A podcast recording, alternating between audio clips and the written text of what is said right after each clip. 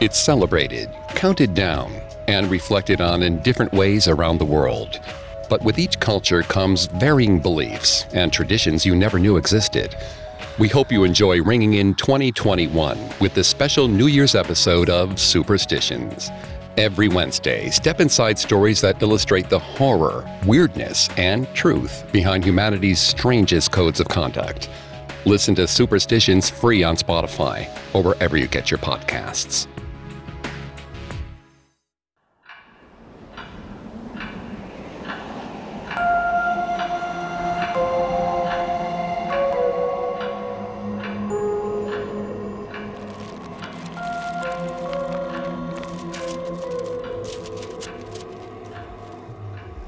Happy New Year, listeners. we made it. There's finally less than 24 hours left in the year 2020. If you're just joining us, welcome.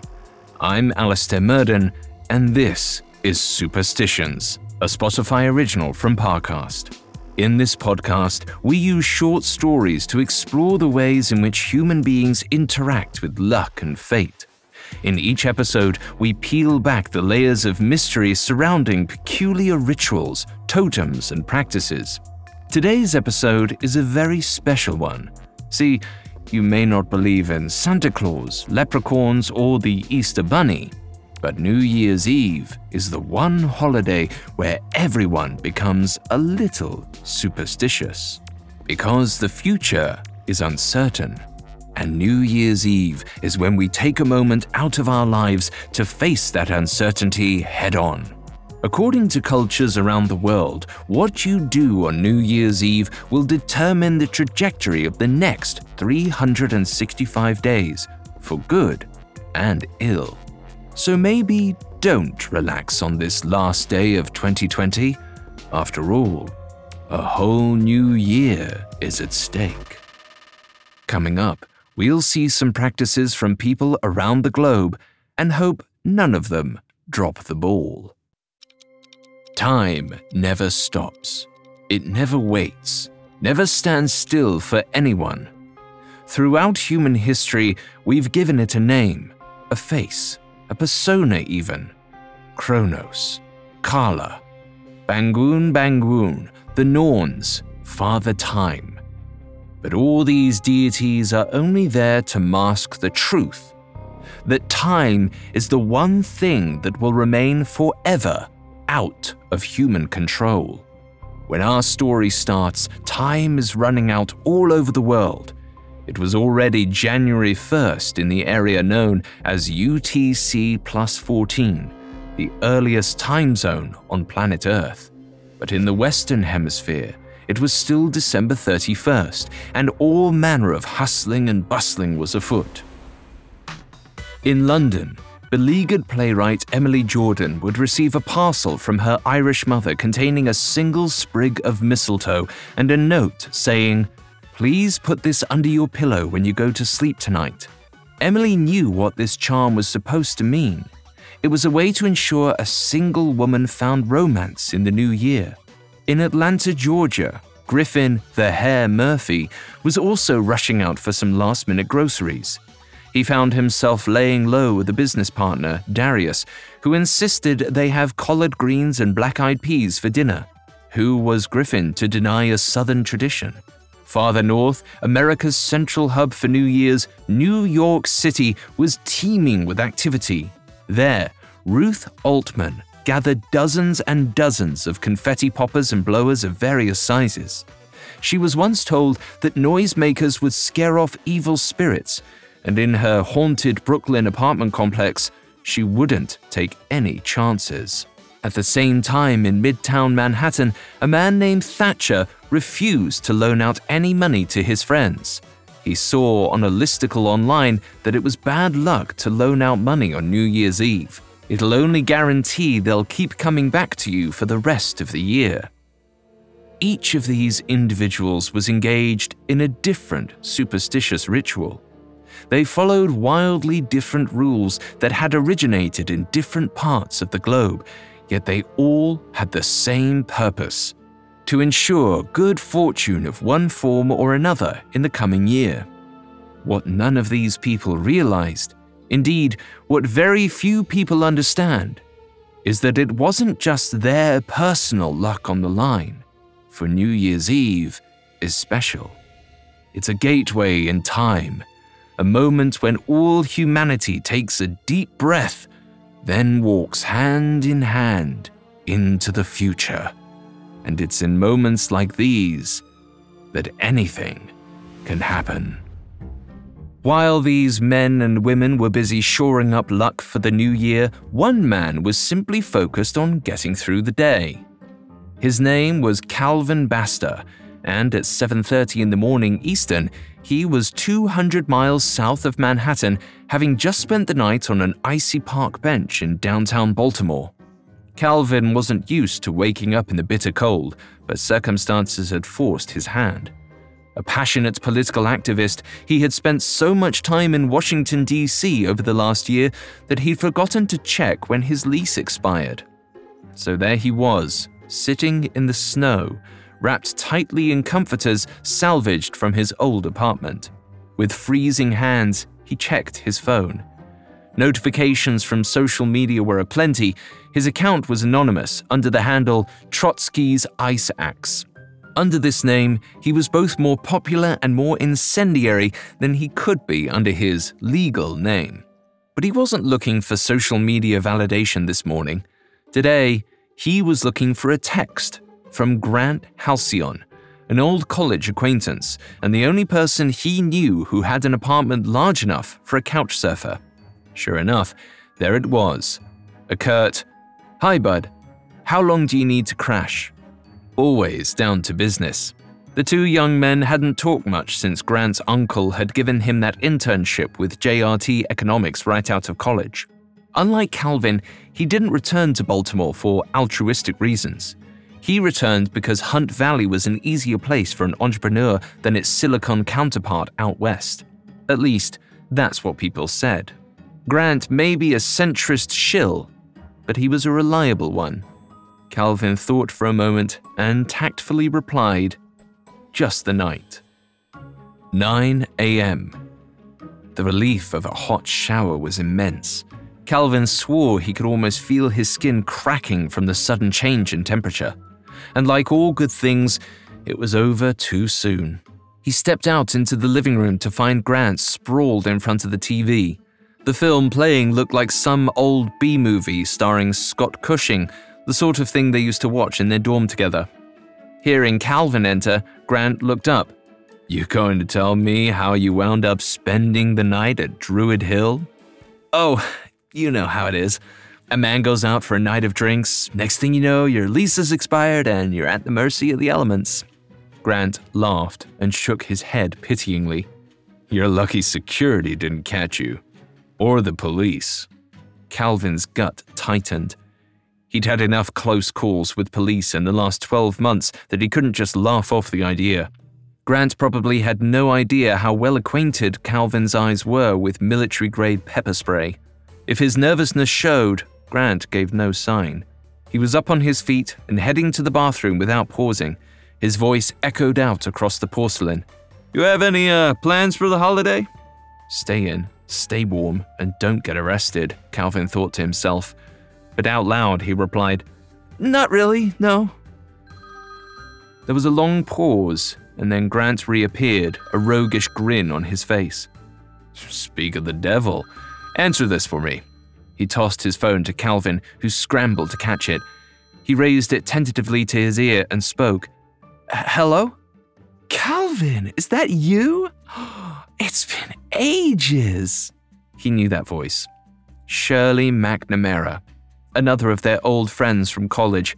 In fact, she had been one of his closest friends, and almost more, before she had dropped out of college and vanished into thin air. All these memories came flooding back at her greeting. Calvin stammered to catch up. What have you been up to in the last eight years? Oh, nothing much. Just seeing the world, experiencing life, boring stuff like that been living a dessert first kind of adulthood, you know? There it was.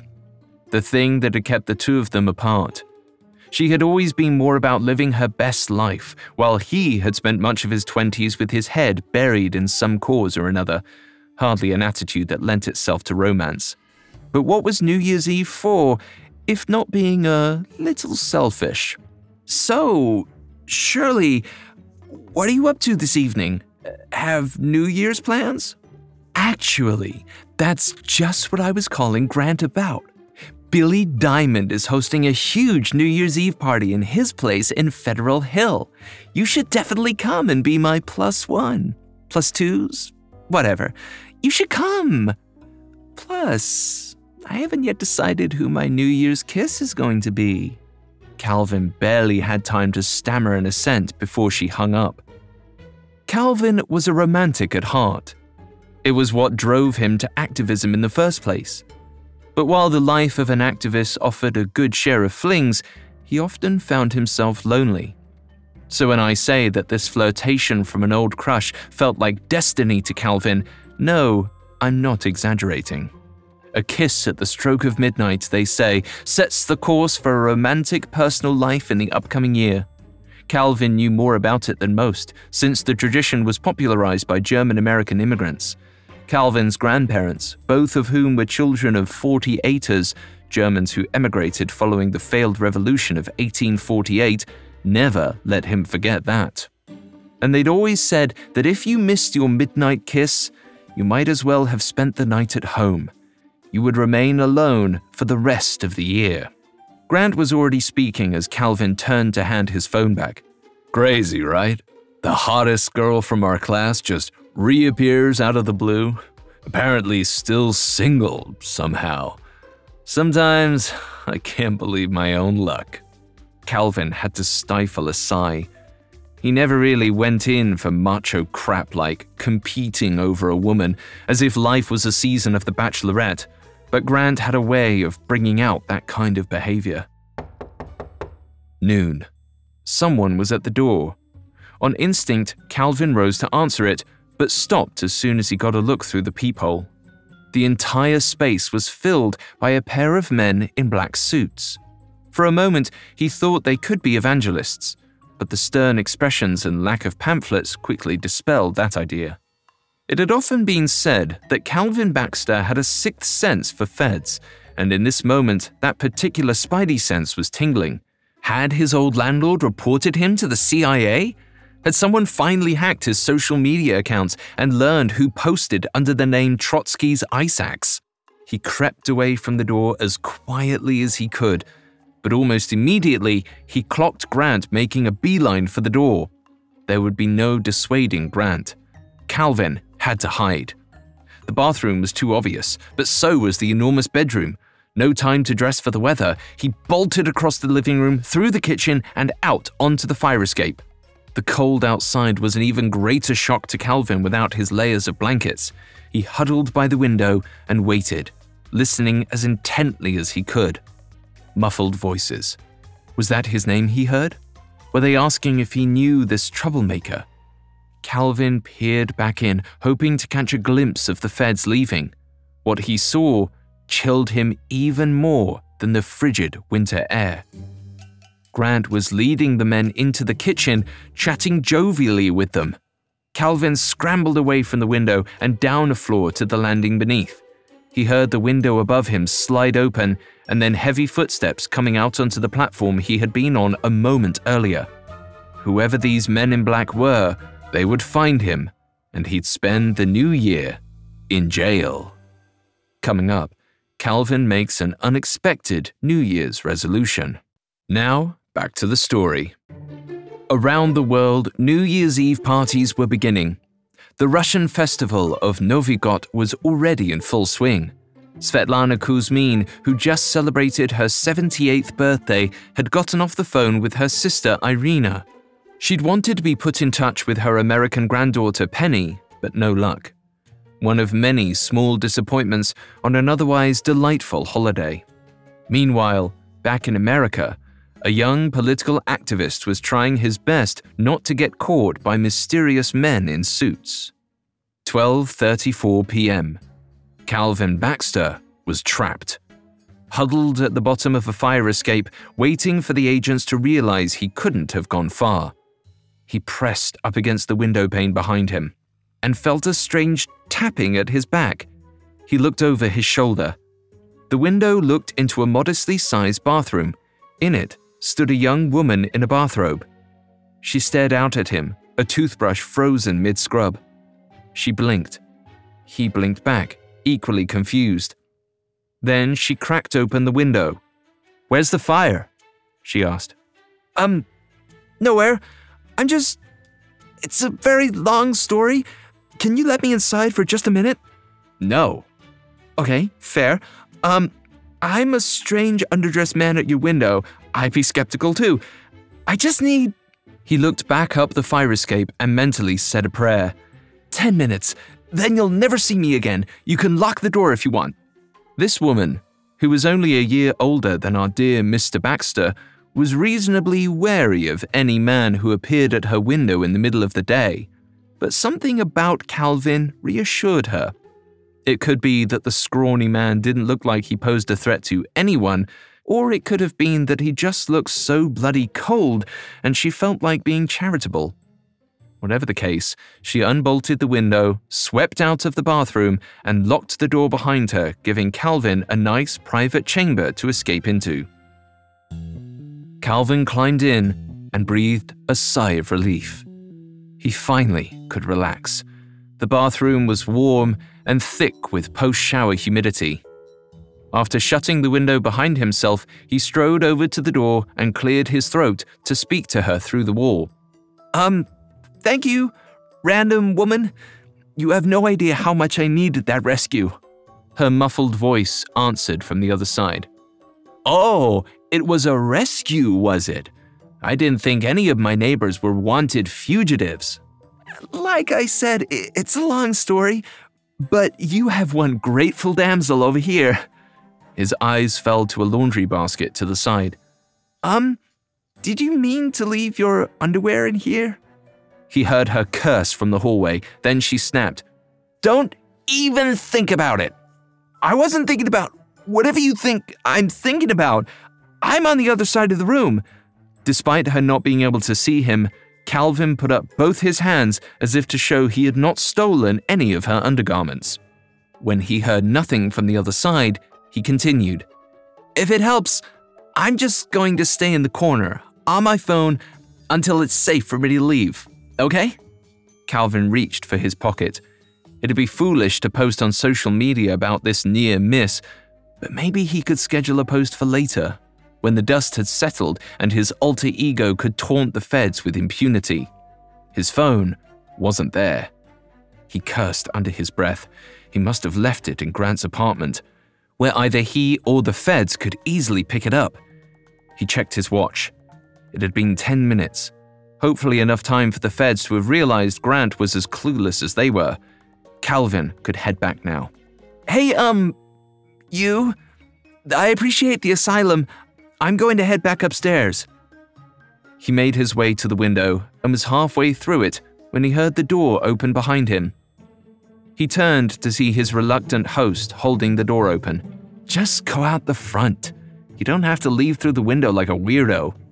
Calvin paused and considered how he would sound if he told her that he actually preferred going through the window to avoid attention, then decided against it. He smiled at her politely as he passed and tried his best to keep his eyes forward as he went for the door. He passed her kitchen and caught a brief glimpse of 12 green grapes on a plate, but wisely didn't comment on it. He cracked the door open and peered through.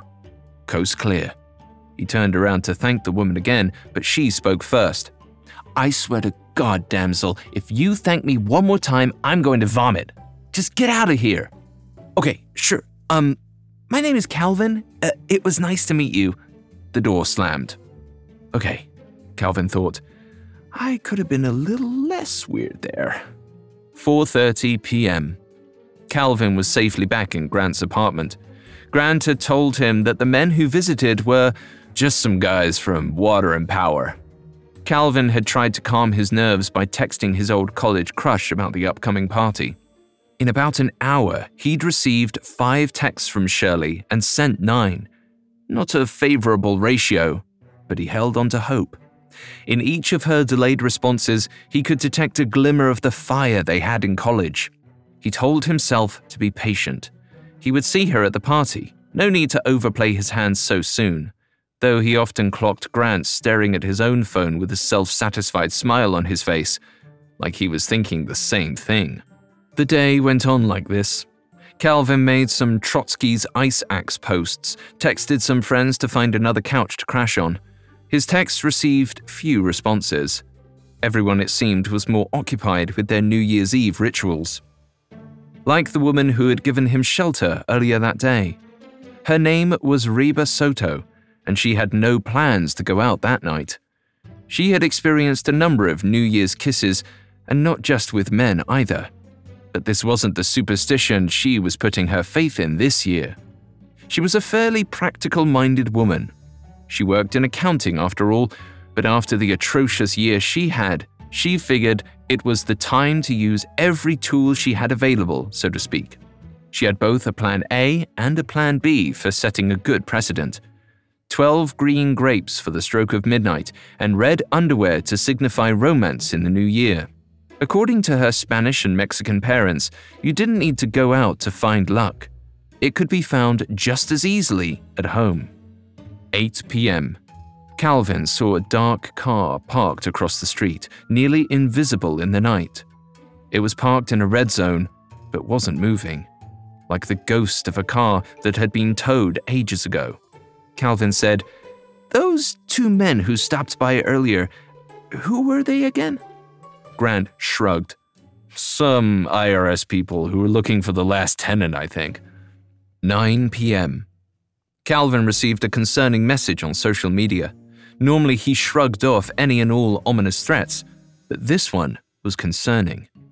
It read simply, They know you're at Charm City. The casual use of Baltimore's nickname worried Calvin. Perhaps going to the party might be the best way to remain anonymous for the night. 10 p.m. Over Calvin's objections, Grant called him an Uber to the party in Federal Hill. As they drove past the dark car, Calvin pulled up the collar of his winter coat to hide his face. 10:13 p.m. It didn't take long for Calvin to remember how much he hated big parties. The penthouse apartment was full to bursting with people. There was no dress code. In the mass of bodies, Calvin saw everything from dinner gowns to skimpy fishnet tops, from black tuxes to assless chaps the level of modesty seemed to be at the discretion of each particular guest. Grant was shameless, ogling every glimpse of feminine skin in sight. I love New Year's Eve, he bellowed as he made for the open bar. Calvin breathed a sigh of relief at being rid of his annoying friend. He was going to find Shirley. If nothing else, it'll be a relief to find a familiar face in the mob. But he could not find her. After fruitless searching through every jam packed room of this building, Calvin learned the truth. Shirley had never shown up. As it turned out, Shirley had been swept off her feet by a charming red headed neighbor who swung by her apartment to return some misdirected mail. Calvin had no way of knowing, and perhaps Shirley didn't either, that in the Scottish celebration of Hogmanay, the first person who enters your home after the stroke of midnight is supposed to set the tone for the new year. She wanted another year full of travel and whirlwind passion, and perhaps she would get just that. But Calvin would never know.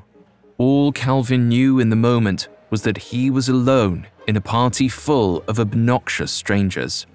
The future looked like another lonely year for him famous online radical, devoting all of his time to uphill battles against systems of oppression, an outcast in both his personal and public life. He poured himself a drink. 11:30 p.m. Time was running out. Calvin sat by the bar listening to a woman named Gloria rant about how she was forced out of a great job when suddenly a familiar sight caught his eye in the crowd. It didn't seem possible.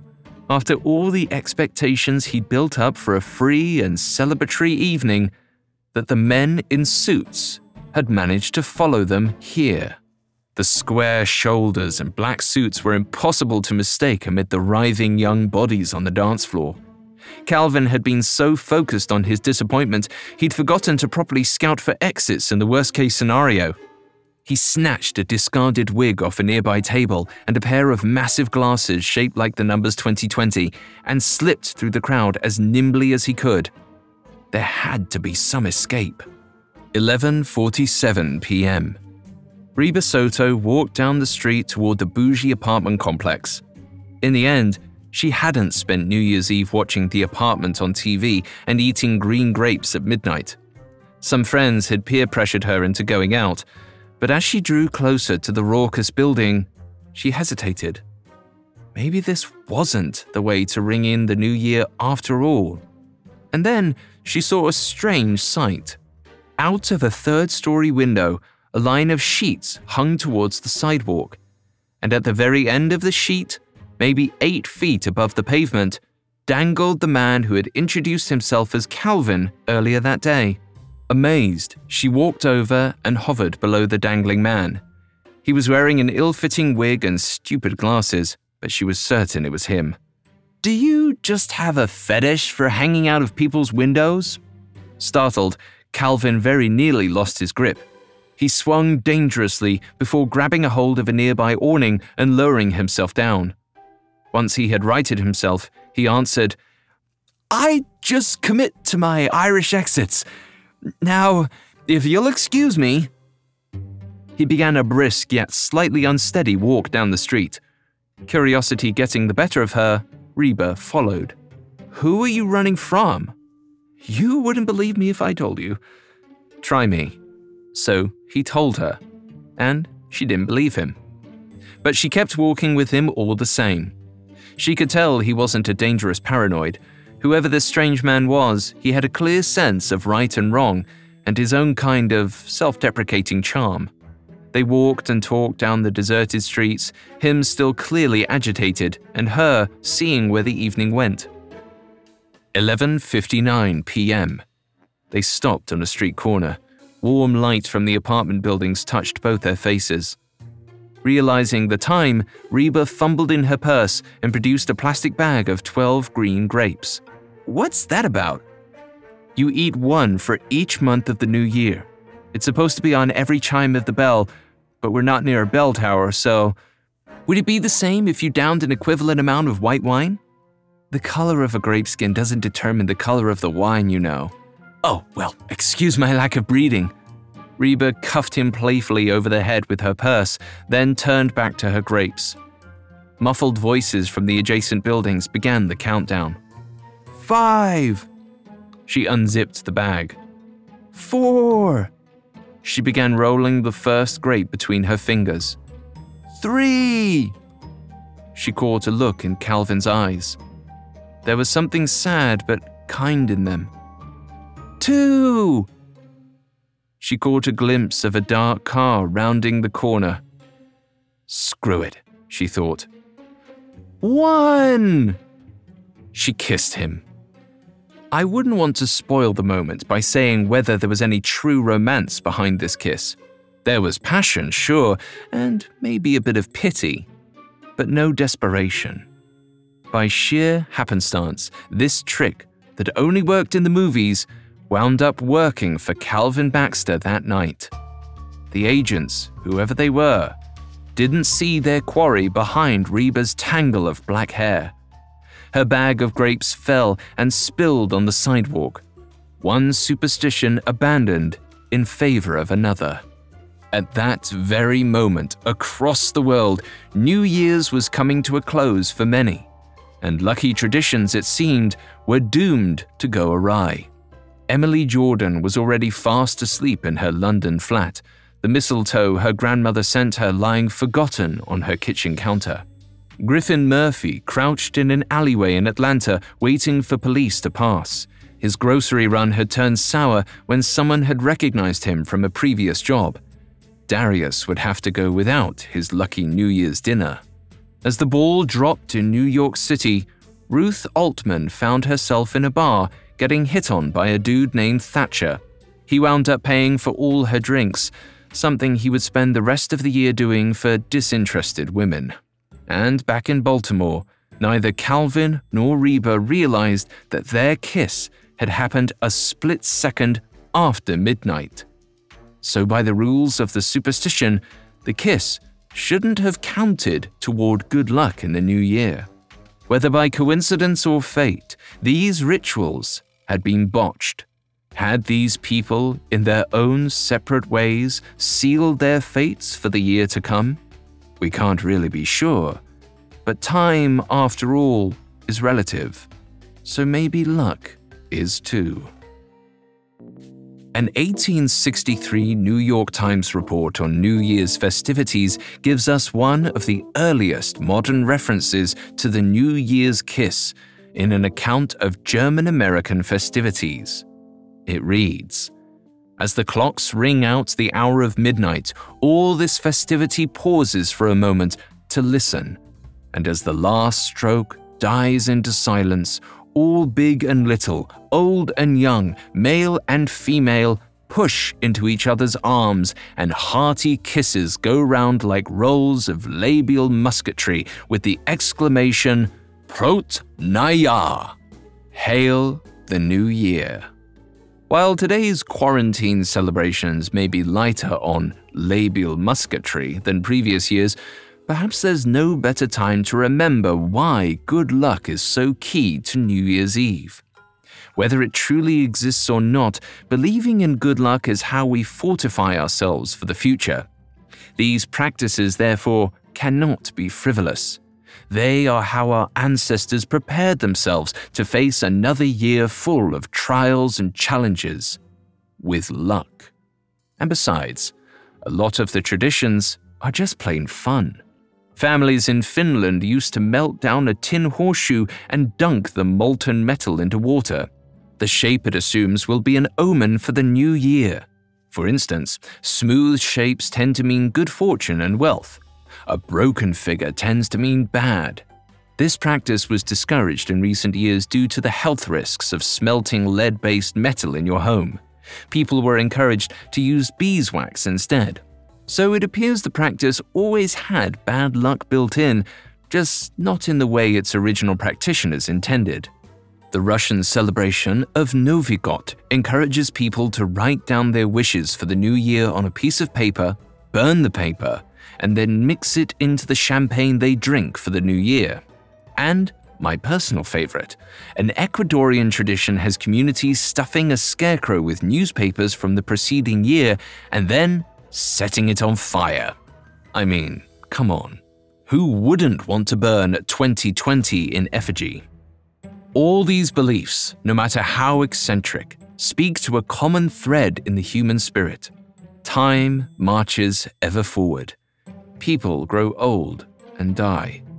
And life never stops changing, even when we want it to stand still in our happiest moments.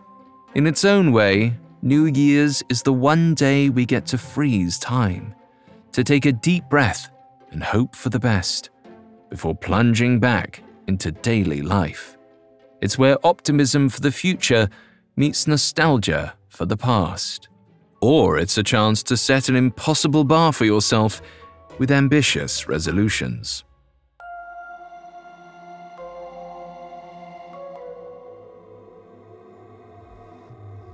Thanks again for listening to Superstitions. We will be back in the new year. You can find more episodes of Superstitions and all other Spotify originals from Parcast for free on Spotify. Until next time, be wary of the things you cannot explain. Superstitions is a Spotify original from Parcast. It is executive produced by Max Cutler, sound designed by Nick Johnson, with production assistance by Ron Shapiro, Carly Madden, and Travis Clark.